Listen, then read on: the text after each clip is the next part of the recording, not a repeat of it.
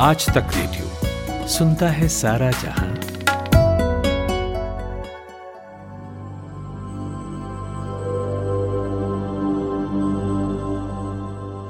नमस्कार, मेरा नाम खुशबू है। लेकर हाजिर हूँ आज तक रेडियो का खास पॉडकास्ट कोरोना कवरेज यहाँ हम बात करते हैं कोरोना से जुड़ी साइंटिफिक रिसर्च की वैक्सीन की रिपोर्ट्स की, कहानियों की। कुल मिलाकर कुछ 25-30 मिनटों में आपको कोविड 19 से जुड़ी तमाम अपडेट्स देना हमारा रोज का काम है। तो चलिए, शुरू करते हैं आज के खबरों का सिलसिला। पहली बात, आज हम फेस शील्ड पर करेंगे कि क्या फेस शील्ड बिना मास्क लगाने पर उतनी ही प्रोटेक्शन मिलेगी जितनी की ज़रूरत है? दूसरी बात, हैदराबाद के एक ऐसे केस स्टडी पर होगी जिसमें कोविड पेशेंट का डबल लंग ट्रांसप्लांट हुआ। क्या क्या कॉम्प्लिकेशंस का सामना करना पड़ा डॉक्टर्स को, ये जानेंगे। तीसरी बात होगी बिल गेट्स के एक नई घोषणा पर। क्या कहा और क्यों, ये जानेंगे, लेकिन उससे पहले कोरोना से जुड़ी देश दुनिया से आई अपडेट्स पर नज़र डाल लेते हैं।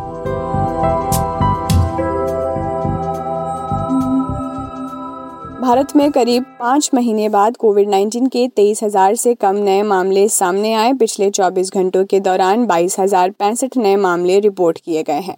वहीं कोरोना वायरस से संक्रमण मुक्त होने वाले मरीजों की संख्या बढ़कर चौरानवे लाख को पार कर गई है। मरीजों के ठीक होने की दर भी पंचानवे फ़ीसदी से अधिक है। केंद्र सरकार की कोरोना वैक्सीन वितरण करने की तैयारियों के बीच हरियाणा सरकार ने केंद्र सरकार के स्वास्थ्य मंत्रालय को एक पत्र लिखा है। पत्र में हरियाणा सरकार ने केंद्र सरकार से निवेदन किया है कि कोरोना वैक्सीन आने पर सबसे पहले चरण में ही सांसद और विधायकों को भी लगाई जाए। देश में कोरोना टेस्टिंग का आंकड़ा साढ़े पंद्रह करोड़ के पार हो गया है। सोमवार को नौ दशमलव नौ तीन लाख टेस्ट किए गए।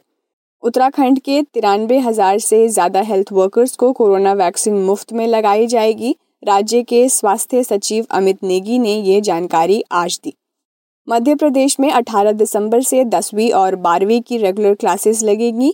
ये फैसला बोर्ड परीक्षाओं को ध्यान में रखते हुए लिया गया है। नौवीं और ग्यारहवीं की कक्षाएँ शुरू करने का फैसला जिला प्रशासन पर छोड़ दिया गया है। पहले से आठवीं तक के स्कूलों को खोलने का फैसला कोरोना संक्रमण की समीक्षा के बाद लिया जाएगा। ये फैसला एमपी बोर्ड और सीबीएसई स्कूलों पर लागू होगा। हिमाचल प्रदेश के शिमला, मंडी, कांगड़ा और कुल्लू जिलों में नाइट कर्फ्यू पाँच जनवरी तक बढ़ा दिया गया है। शादी और अन्य कार्यक्रमों में ज़्यादा से ज़्यादा पचास लोगों के शामिल होने का नियम भी लागू रहेगा। यहाँ करीब सात हज़ार कोरोना संक्रमितों का इलाज चल रहा है और पॉजिटिविटी रेट आठ फ़ीसदी है। अमेरिका में कोरोना वायरस से मरने वालों की संख्या तीन लाख के पार पहुँच चुकी है। जॉन्स हॉपकिंस यूनिवर्सिटी के सिस्टम साइंस एंड इंजीनियरिंग ने ये जानकारी दी। दुनिया के कई देशों में वैक्सीनेशन शुरू हो गया है। इस बीच एक खतरा वैक्सीन कंपनियों पर साइबर अटैक का उभर रहा है। मॉडर्ना वैक्सीन कंपनी इसका शिकार बन गई है। कंपनी ने खुद इसकी पुष्टि की है। वहीं नीदरलैंड्स में क्रिसमस इस बार फीका रहेगा। यहाँ सरकार ने पाँच हफ़्ते के सख्त लॉकडाउन का ऐलान कर दिया है। अब जैसे कि मैंने आपको शुरू में ही बताया कि आज फेस शील्ड के ऊपर बात करेंगे तो मास्क और फेस शील्ड, ये दोनों ही अब समय की ज़रूरत बन चुका है। और आपने हेल्थ केयर स्टाफ्स को भी देखा होगा फेस शील्ड पहनते हुए। फेस शील्ड एयरबोन पार्टिकल से तो हमें बचाता ही है, लेकिन इसमें एक दिक्कत है। वो ये है कि शील्ड के नीचे का जो हिस्सा होता है, वो बहुत खुला हुआ होता है। इसलिए मेडिकल स्टाफ जो है, वो फेस शील्ड के नीचे मास्क पहनते हैं, खासकर जो मेडिकल स्टाफ होते हैं, वो सर्जिकल मास्क पहनते हैं। अब आप सोच रहे होंगे कि हाँ ये ये कौन सी नई बात है भाई? मैं बताती हूँ। आप इमेजिन कीजिए, ज़रा सोचिए कि आपने फेस शील्ड पहना हुआ है, लेकिन मास्क नहीं पहना है। और अगर आपके आसपास किसी कोविड पॉजिटिव इंसान ने छींक मार दी तो क्या आपका फेस शील्ड मास्क आपको उतनी प्रोटेक्शन देगा? यानी कि बिना मास्क लगाए फेस शील्ड कितना सुरक्षा देगा? मैंने यही सवाल फोर्टिस हॉस्पिटल के emergency medicine director doctor Sandeep Gore से पूछा। डॉक्टर अगर कोई फेस शील्ड पहनता है लेकिन मास्क नहीं पहन रहा है वो। तो अगर उसके आसपास कोई एक कोविड पॉजिटिव कोई इंसान है जो अगर छींकता है तो क्या फेस शील्ड बिना मास्क के उतनी प्रोटेक्शन देगी जितना ज़रूरत है? बिल्कुल नहीं देंगी। कोई भी पर्सन अगर फेस शील्ड पहनता है और मास्क नहीं पहनता है तो वो बिल्कुल ही असुरक्षित है। उसे खुद को सुरक्षित रखने के लिए मास्क पहनना काफ़ी ज़रूरी है। ये फेस शील्ड मास्क के बाद अगर कोई फेस शील्ड पहने तो उसको कुछ एडिशनल प्रोटेक्शन मिल सकता है बट ओनली म्हणजे खाली अगर कोई पर्सन अगर फेस शील्ड अगर पहन रहा है और मास्क नहीं पहन रहा है और एक्सपेक्ट कर रहा है कि उसकी वजह से किसी कोविड पेशेंट से उससे अगर कोई प्रोटेक्शन मिलेगा तो बिल्कुल ही गलत फहमी है। डॉक्टर आँख का तो फिर जो आई है हमारी जो कि अभी कोविड का एक बहुत वहाँ पे उसमें हम लोग आँख जो है वो इन्फेक्शन के उसमें आती है तो क्या फेस हाँ। शील्ड हमारे आँख को भी प्रोटेक्ट उतना करेगा मास्क के बिना या फिर अगर हम मास्क ना पहने तो आँखों का कितना प्रोटेक्शन मिलता है इसकी वजह से देखिए कैसे कैसा रहता है कि मेनली ये जो कोविड बीमारी है ये जो जो भी हम सांस लेते हैं उसके थ्रू ये स्प्रेड हो जाती है। हाँ कुछ पार्ट ऐसा है कि वो आँखों से भी स्प्रेड हो जाती है। इसलिए फेस शील्ड अगर पहनता है तो आँखों से प्रोटेक्शन आँखों से इन्फेक्शन होने का चांसेस कम हो जाएगा। पर जो सांसों के द्वारा जो कोविड इन्फेक्शन होने की चांसेस है, वो बिल्कुल कम नहीं हुई और ये सांस के द्वारा ये फैलने वाली बीमारी है। और इसके लिए मास्क पहनना काफ़ी ज़रूरी है। मास्क के बाद अगर कोई फेस शील्ड पहनता है तो उसको एडिशनल आय को भी प्रोटेक्शन मिलता है। अगर दोनों में से कोई एक पहनना है तो मास्क बहुत ज़्यादा ज़रूरी है। ऑप्टिमल कंडीशन जैसे कि अगर कोई यूरोप्लेन से अप्लाई कर रहा है, उसके साथ में का पर्सन कोई भी रहता है तो ऐसे समय में फेस शील्ड एंड मास्क दोनों पहनना पेशेंट के लिए काफ़ी प्रोटेक्टिव रह सकता है। तो डॉक्टर फेस शील्ड के साथ किस तरह का मास्क जो है वो ज़्यादा इफ़ेक्टिव साबित होगा?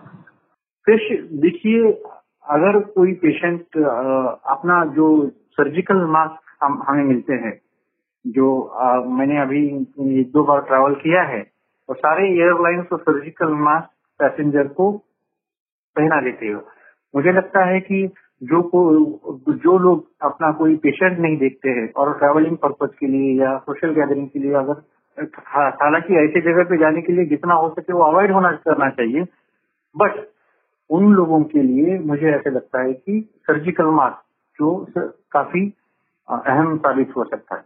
N95 mask should be reserve for health care workers but जो सर्जिकल मास्क रहता है, जो ब्लू कलर का मेडिकल स्टोर में मिल जाता है that is good enough to get protection from covid doctor ऐसा क्या होता है फेस शील्ड के साथ कि मतलब पूरा का पूरा मुँह ढका होता है एक तरीके से? बस एक नीचे नीचे जो है हमारा एक वो खुला सा रहता है। तो जब कोई इंसान छींकता है तो मतलब कितने तेज़ी से ये वायरस जो है वो मूव करता है? तो कोई इंसान अगर छींकता है तो वायरस उसके आजू बाजू में सब स्प्रेड होता है। फेस शील्ड आगे से बंद है लेकिन साँसें तो नीचे जो खुला भाग है वहाँ से ही एयर ऊपर जाती है ना।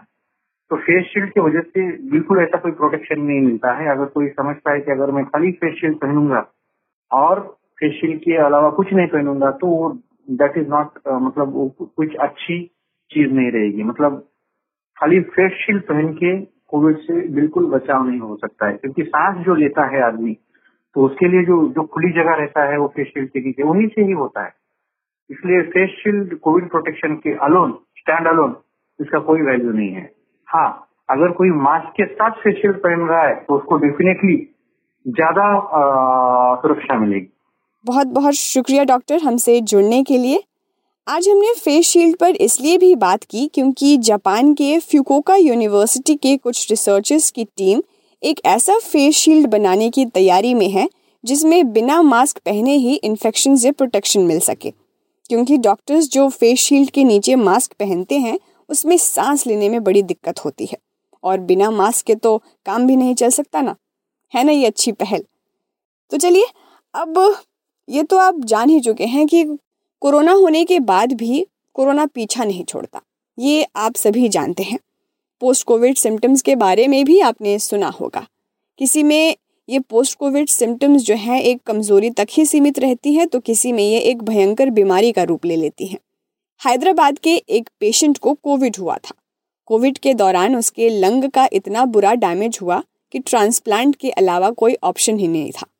अब डॉक्टर्स के सामने एक बड़ी चुनौती थी, पर सब अच्छे से हो गया आखिर में। आइए इस पूरे केस स्टडी के कॉम्प्लिकेशंस के बारे में जानते हैं। हमारे सहयोगी शुभम ने आज तक के रिपोर्टर आशीष पांडे से बात की। आशीष, ये पूरा केस है क्या? और इसमें पेशेंट को किस तरह की कॉम्प्लिकेशंस आए जी, बात करें तो ये जो केस है, वो बहुत ही कॉम्प्लिकेटेड और एक तरीके से अगर बोले तो हेल्थ मेरेकल कह सकते हैं। जहाँ पर एक युवा है, उसके चौतीस साल का ये युवा है, हरियाणा का रहने वाला है। इसके दोनों लंग्स जो है, फेफड़े खराब हो गए थे और इसका सफल ट्रांसप्लांट यहाँ पर हैदराबाद के एक हॉस्पिटल में किया गया। अगर हम बात करें इस मरीज़ की तो चौतीस साल के ये शख्स पहले अक्टूबर 29 को कोविड 19 पॉजिटिव पाया गया और इसकी जो प्रारंभिक इलाज था, वो है दिल्ली के एक हॉस्पिटल में हो रहा था, जहाँ पर इसकी स्थिति और भी ज़्यादा गंभीर हो गई। और उसके बाद ये पाया गया कि उसके दोनों फेफड़े जो हैं, वो बुरी तरीके से प्रभावित हो चुके हैं बीमारी की वजह से। और उसको बाद में फेफड़ों में जो पूरी तरीके से खराबी आ गई थी, उसकी वजह से उसको और भी ज़्यादा क्रिटिकल केयर पे रखा गया, उसको लाइफ सपोर्ट पे रखा गया। और फाइनली डॉक्टर्स ने ये पाया कि उसके लंग्स को ट्रांसप्लांट करना पड़ेगा और हैदराबाद के हॉस्पिटल में लंग ट्रांसप्लांट की व्यवस्था थी तो उसको हैदराबाद लाने की कवायद शुरू की गई।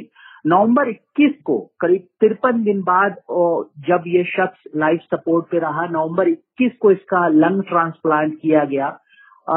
और सफल लंग ट्रांसप्लांट के बाद फाइनली अब ये जो शख्स है, वो बुरी तरीके से रिकवर हो चुका है, स्वस्थ है और डॉक्टर्स ने काफ़ी खुशी ज़ाहिर की है इस पूरे सफल ऑपरेशन की को कंप्लीट करने के बाद। अगर हम बात करें कॉम्प्लिकेशन की तो दोनों फेफड़ों की जो ट्रांसप्लांट है, वो कई तरीके से काफ़ी महत्वपूर्ण होती है। पहली चीज़ कि इसमें एक डोनर की ज़रूरत होती है जो फेफड़ों को डोनेट करे। इसके लिए एक प्रॉपर वेबसाइट होती है गवर्नमेंट की सरकारी वेबसाइट होती है, वहाँ पर जो डोनर्स होते हैं, जो अधिकांश केसेस में ब्रेंडेड पेशेंट्स होते हैं, जो उनको ब्रेंडेड घोषित कर दिया जाता है या जिनकी तुरंत मौत हुई हो और उन्होंने ऑर्गन डोनेशन के लिए अपने आप को रजिस्टर कर रखा हो, उस वेबसाइट के थ्रू जो रिसीवर्स होते हैं, जिनको फेफड़ों की या अलग अलग ऑर्गन्स की ज़रूरत होती है वहाँ पर उनको प्रायोरिटी के बेसिस पे पहले आए पहले पाए के बेसिस पे उनको ऑर्गन्स दिए जाते हैं। और फाइनली करीब तिरपन दिन तक लाइफ सपोर्ट में रहने के बाद इस शख्स को, इस चौतीस साल के शख्स को फेफड़ों फेफड़े उपलब्ध हुए और उसके बाद इसका सफल ट्रांसप्लांट किया गया हैदराबाद के एक हॉस्पिटल में। शुक्रिया आशीष और शुभम। वाकई, वो कहते हैं ना, अंत भला तो सब भला। अब यहाँ एक छोटे से ब्रेक के लिए रुकते हैं। ब्रेक के बाद लौटेंगे तो बिल गेट्स के किए गए एक घोषणा के ऊपर बात करेंगे। उन्होंने क्या कहा है और क्यों कहा है?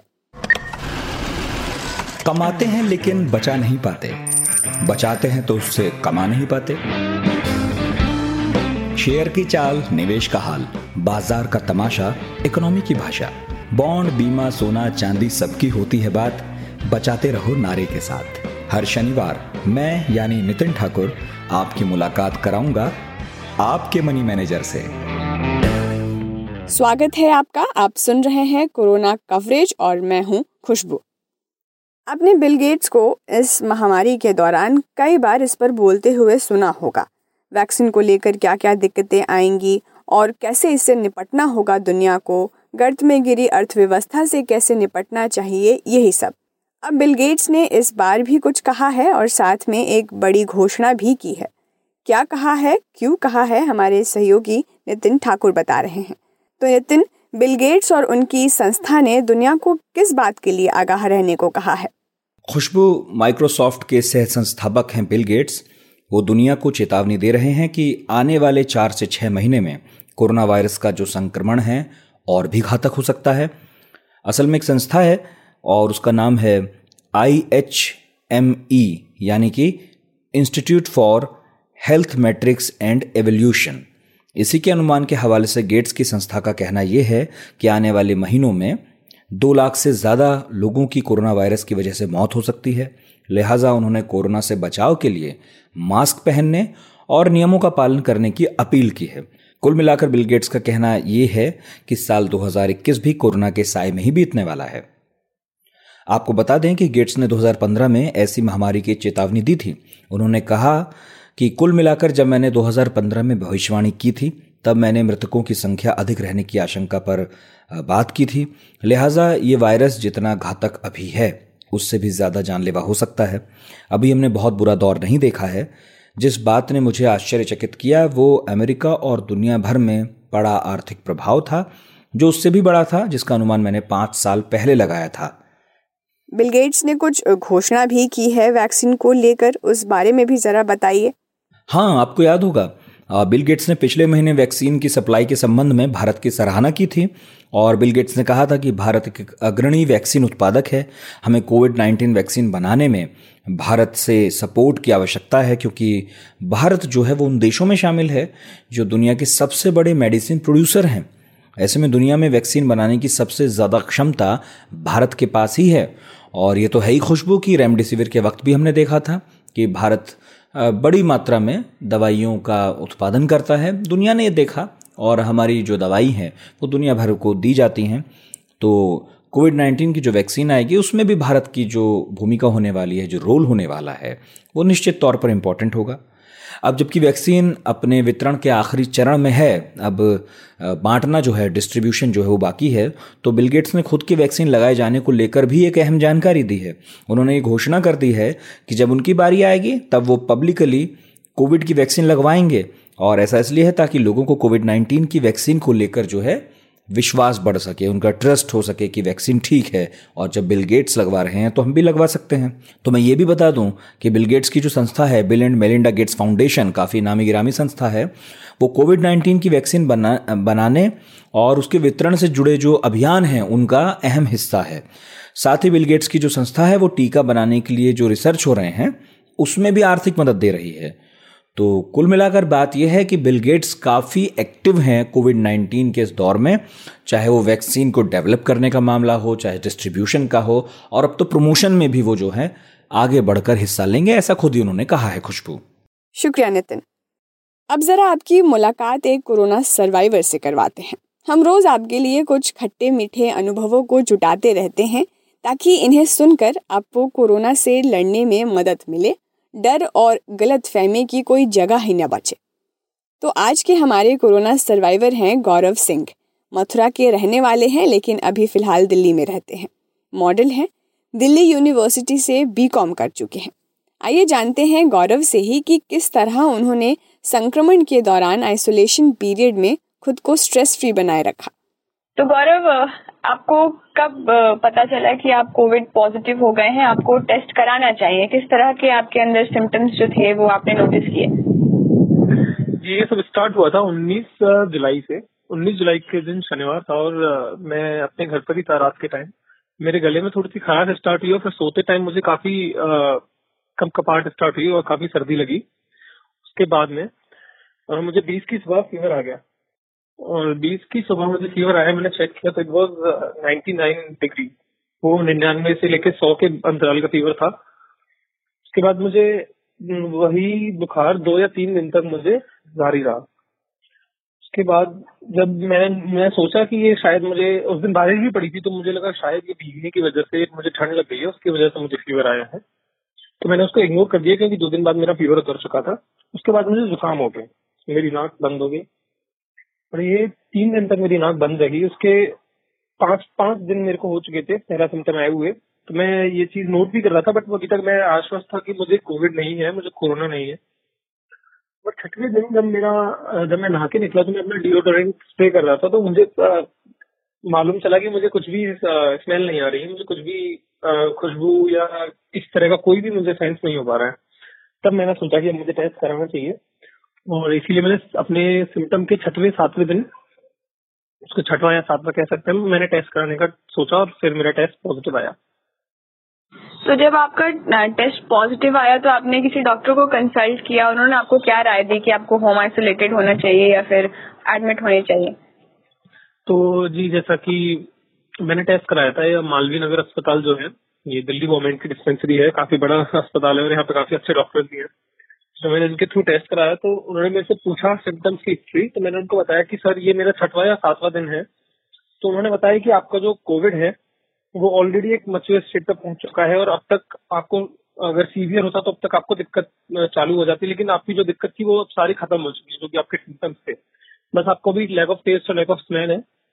तो ये तीन चार दिन में, या फिर किसी किसी को एक या दो हफ़्ते में खत्म हो जाएगा। तो अब आपके सिम्टम्स जो है, वो सीवियर नहीं होंगे माइल्ड ही रहेंगे। तो हमारे हिसाब से आपको होम क्वारंटीन जाना चाहिए था, लेकिन उन्होंने मुझे दो ऑप्शन दिए हुए थे कि या तो आप होम क्वारंटीन कर सकते हैं, अगर आपके पास जगह है रहने के लिए, उस व्यवस्था है। नहीं तो फिर आप वहाँ पर जो कोविड केयर सेंटर है, वहाँ भी जा सकते हैं। तो मैंने होम क्वारंटाइन करना ही ठीक सोचा। तो उसके बाद आप किसी डॉक्टर से कनेक्ट कनेक्ट में थे और उनसे बातचीत होती थी आपकी, जो आपको दवाइयाँ रिकमेंड करते थे, किस तरह की खानी है, किस तरह से ख्याल रखना है, वो सब चीज़ें तो जी, मुझे अस्पताल से ही जहाँ मैंने टेस्ट कराया था, वहीं से मुझे दवाइयों के साथ घर भेजा गया और वहाँ पे मेरी सारी डिटेल्स ली गई, मेरा फ़ोन नंबर मेरे पापा का फ़ोन नंबर वगैरह। मैं यहाँ दिल्ली हूँ तो दिल्ली में अकेला रहता हूँ तो उन्होंने मेरे फैमिली नंबर भी ले लिए गए, ताकि अगर कभी मेरे से कॉन्टेक्ट ना हो पाए तो उनको कॉल कर सके। काफ़ी अच्छे से उन्होंने मैनेज किया इस चीज़ को। और वो मुझे रोज सुबह और शाम को कॉल करते थे और मेरे टेम्परेचर मेरा ब्लड ऑक्सीजन लेवल मेरा हार्ट रेट पल्स रेट ये सारी चीज़ें वो जांचते थे और ये निगम करते थे। तो हर दिन सुबह शाम उन्होंने अगले दस दिन तक ये चीज़ जारी रखी। मेरा जो क्वारंटाइन पीरियड था वो सत्रह दिन का था। अगले दस दिन तक उन्होंने जारी रखा। तो आपको किस तरह की जो मेडिकेशन दी जाती थी, उसमें आपको कोई दवाइयों के नाम याद है जो इम्यूनिटी बूस्ट करने के लिए होती थी या फिर कुछ भी जो भी आपको ठीक करने के लिए, ताकि आपको वीकनेस ना हो, कुछ भी वगैरह, कोई भी दवाई सिम्टम्स जो आपको प्रिस्क्राइब की गई थी।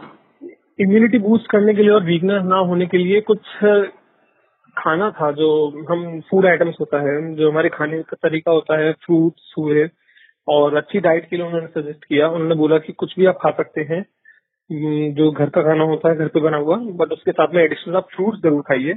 विटामिन सी युक्त फ्रूट खाइए, जैसे कि संतरा हुआ आंवला हुआ और आप उन्होंने मेरे को काढ़ा बोला पीने के लिए तो आप काढ़ा रोज पिए सुबह शाम।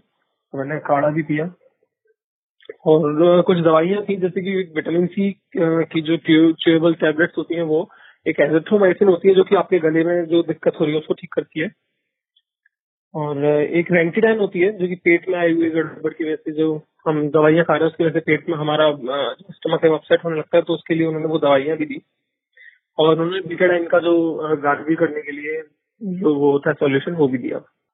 तो अभी जैसे कि आप आपका रिज़ल्ट जो है कोविड पॉजिटिव नेगेटिव कब आया? और उसके बाद क्योंकि अभी हाल फ़िलहाल में लोगों में पोस्ट कोविड सिम्टम्स देखे जा रहे हैं। कोविड से ठीक होने के बाद भी कुछ परेशानियाँ रहती हैं जो जूझना पड़ता है उससे लोगों को। तो क्या आपके साथ भी अभी ऐसा है या फ़िलहाल अभी आप एकदम ठीक है?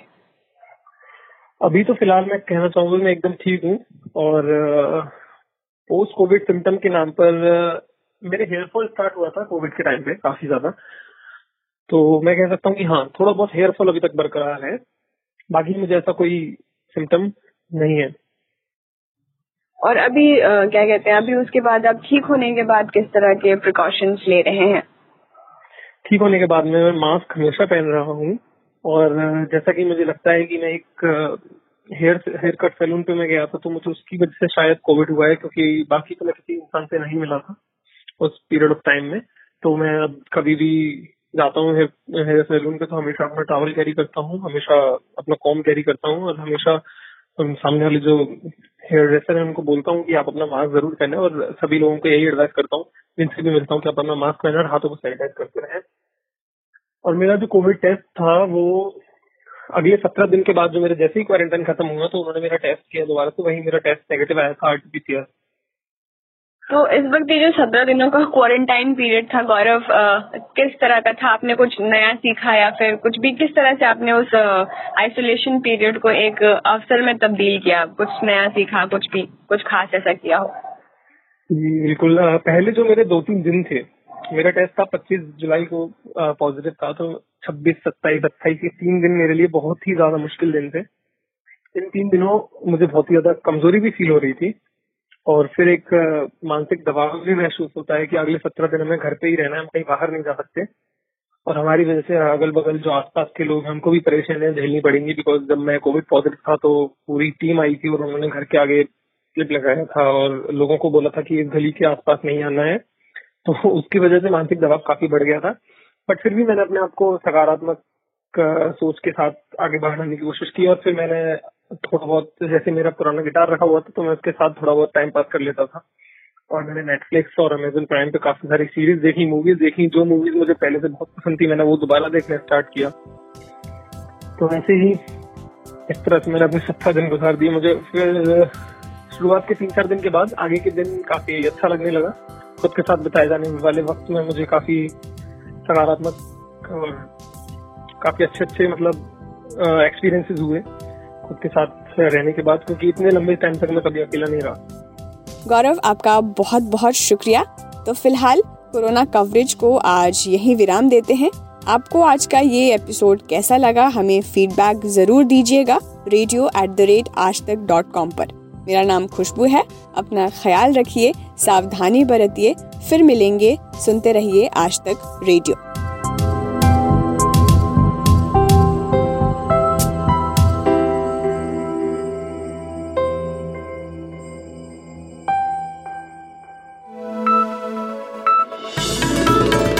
खबरों की हलचल और देश विदेश का मिजाज आप सुन रहे हैं आज तक रेडियो।